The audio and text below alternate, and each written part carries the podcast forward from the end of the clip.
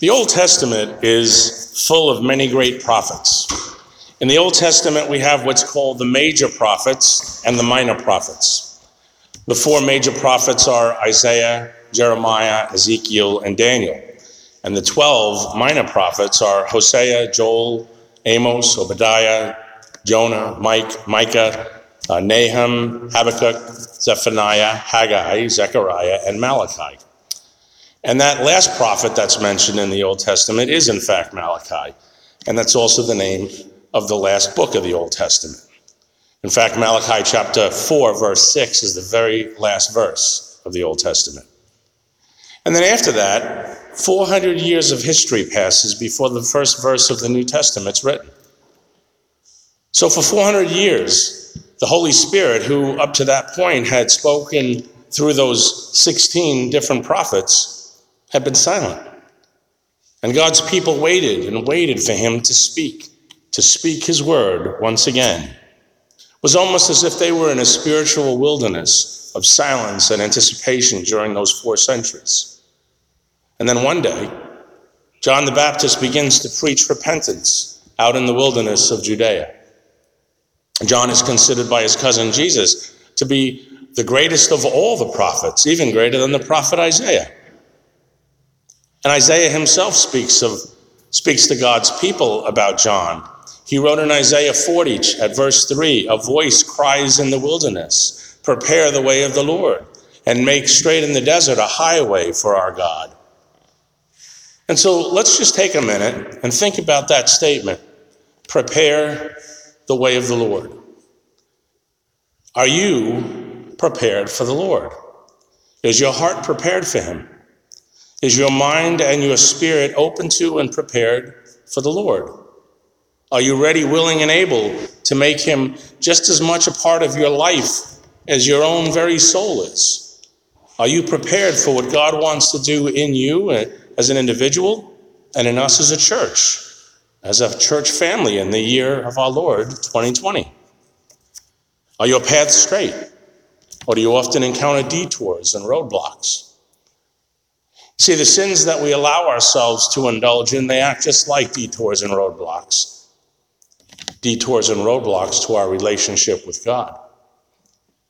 These detours and roadblocks, they, they take our focus away from Jesus and therefore away from God our Father. Our giving in to sin, it keeps us from having the fullness of relationship that God wants to, us to have with Him. It distances us from spending real quality intimate time with Him. Sometimes it keeps us from our worship of Him, and sometimes it keeps us from engaging in a Bible study or from daily devotion or daily prayer time. Sometimes it keeps us from faithful service to Him. A few weeks ago during Advent, we read how John the Baptist appeared out in the wilderness preaching a baptism of repentance for the forgiveness of sins. He was the voice crying in the wilderness that Isaiah spoke of.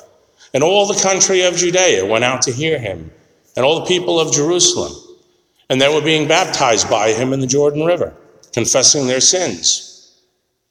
So John was telling them that before we could really receive God into our hearts, we must confess our sins and we must repent of those sins. That we have to change our lives stop focusing on ourselves in order to focus on God and His will for us.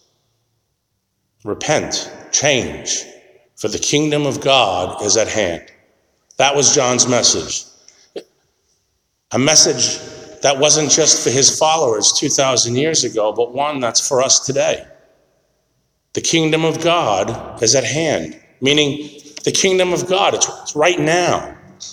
We're living in the kingdom right now. And John tells us that in order to be a living part of that kingdom, we have to confess and we have to repent.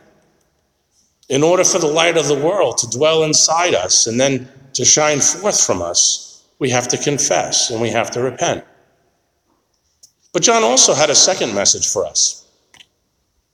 John said, After me comes he who is mightier than I, whose thong, the thong of whose sandal I am not worthy to stoop down and untie. I have baptized you with water, but he will baptize you with the Holy Spirit. And then in today's gospel lesson, Matthew tells us that after these things happened, Jesus came from Galilee to the Jordan to John to be baptized by him. And John would have prevented him, saying, I need to be baptized by you, and do you come to me? But Jesus answered him, Let it be so, for thus it is fitting for us to fulfill all righteousness. And then he consented. And when Jesus was baptized, he went up immediately from the water, and behold, the heavens were opened, and he saw the Spirit of God descending like a dove and alighting on him. And lo, a voice from heaven saying, This is my beloved Son, with whom I am well pleased.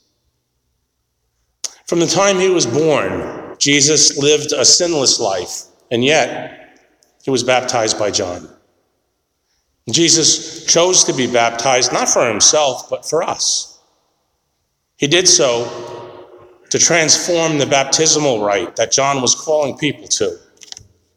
And he transformed it into one of the most amazing gifts available, ordained and sanctified and commanded by Christ Himself. It's the sacrament of holy baptism. By allowing Himself to be baptized, Jesus transformed baptism from a symbolic cleansing ritual into an amazing gift of grace through this holy sacrament in which we become united in Christ by his and our baptism. We become united with him and we become united with each other, with all believers.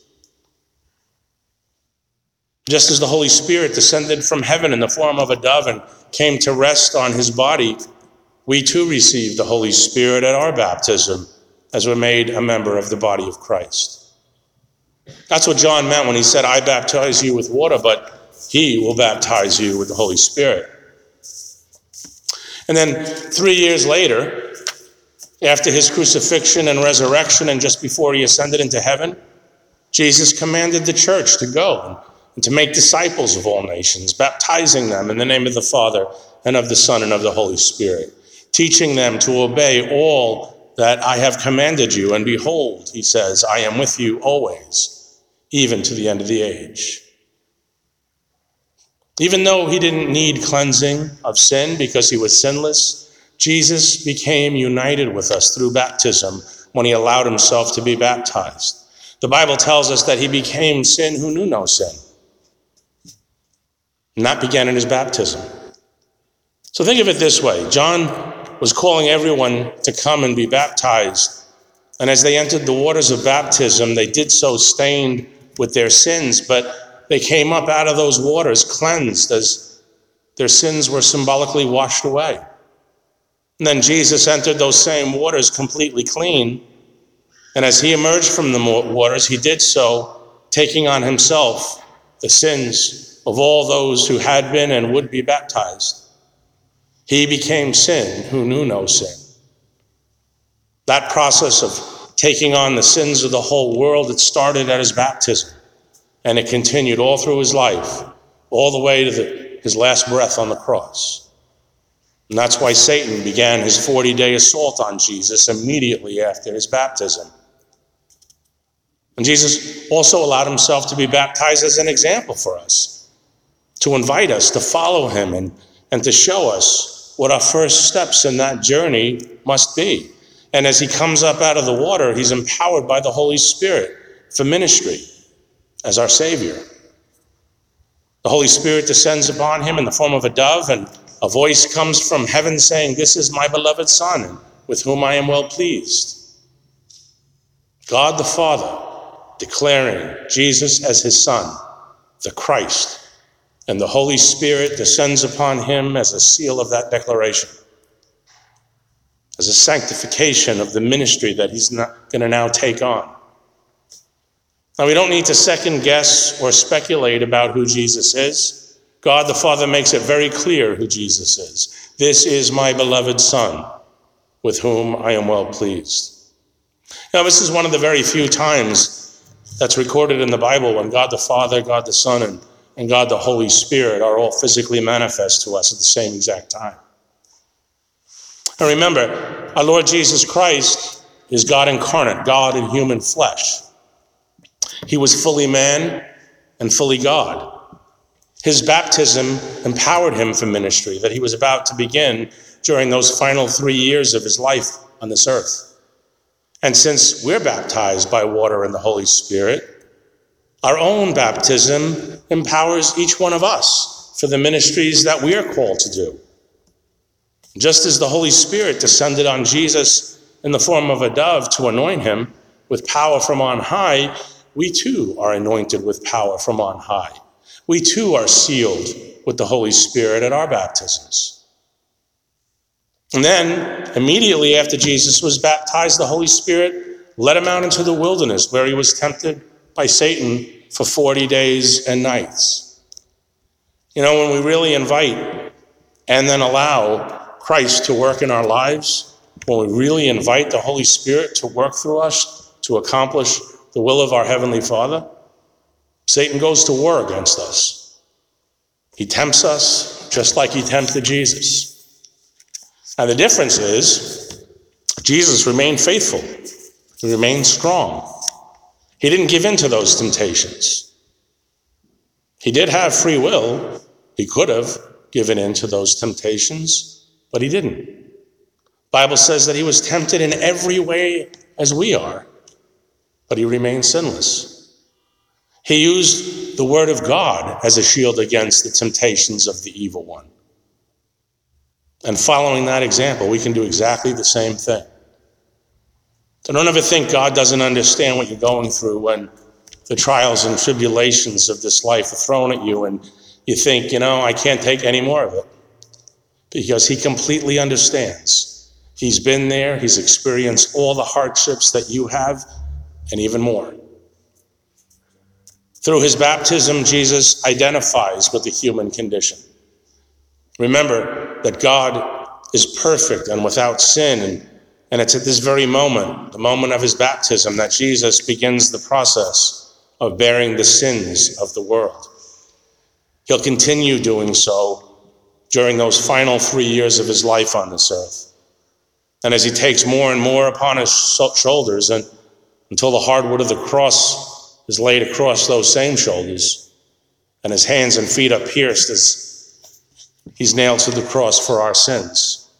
And then, as he hangs on the cross, and just before his spirit leaves his body, he takes the full weight of all the sins of all mankind for all time onto his shoulders. And he becomes the propitiation for our sins and for the sins of the whole world and the gates of heaven are thrust open for all who believe, and the wages of sin, death, is defeated. We begin the journey of our faith in Christ at the moment of our baptism. But our baptism changes us. We become a member of the church, a member of the body of Christ. We're cleansed of our sins, actual sin and original sin. And we're empowered by the Holy Spirit to grow in our relationship with God as we begin and continue the process of Christian growth, working towards becoming mature adult Christians as we grow in our relationship with the Father and the Son and the Holy Spirit. John the Baptist preached confession and repentance. He was making ready the way of the Lord. We all have to make ready the way of the Lord. We're called to make our own lives ready for Him and like John, we're called to be a voice of one crying in the wilderness that's all around us in this terribly broken and lost world. My brothers and sisters in Christ, you and I are called to confession and repentance over and over and over. There's no magic that keeps us from sinning after our baptism. There's no mystical force field that's set up around us to prevent the devil from launching his assaults and temptations. In fact, as we continue to grow and mature in our relationship with the Lord, those assaults and temptations will likely become more and more aggressive. But we have powerful tools to help protect us. Just as we need to keep ourselves physically clean to help keep our bodies healthy, we also have to keep ourselves spiritually clean to help keep our souls healthy. And the way we do that is to confess and repent to allow the Holy Spirit to change us from the inside out. But in order for Him to change us from the inside out, we have to first make room for Him on the inside of our hearts. And then we have to make sure we keep Him there. And the way we keep Him in our hearts as the center and focus of our lives is by studying the Word of God regularly, by spending time in prayer every day, by coming together as the body of Christ to worship God, be nourished by the body and blood of Christ. So as we move into this new year, let's focus on Jesus and his love for us. Let's ask the Lord to renew our minds and our hearts by inviting the Holy Spirit to continue descending upon us each and every day. And let's invite him to work through our lives so that we can hear and do the Father's will for us as individuals and as his church. Just as Jesus came up out of the water of his own baptism, empowered for ministry and sealed by the Holy Spirit, you and I are empowered for ministry and sealed by the Holy Spirit. Embrace that incredibly special gift this year in 2020. Ask God to use you like He's never used, used you before. Ask Him to use us like He's never used us before. Make a commitment to study the Word of God more often this year, to spend time in prayer more often this year, to come together as the body of Christ to worship the Lord in the beauty of holiness more often this year, and to be truly nourished by His body and blood more often this year. If we keep Him in our hearts and as the center and focus of our lives, He's going to do amazing things in and through us. In the name of the Father, and of the Son, and of the Holy Spirit. Amen.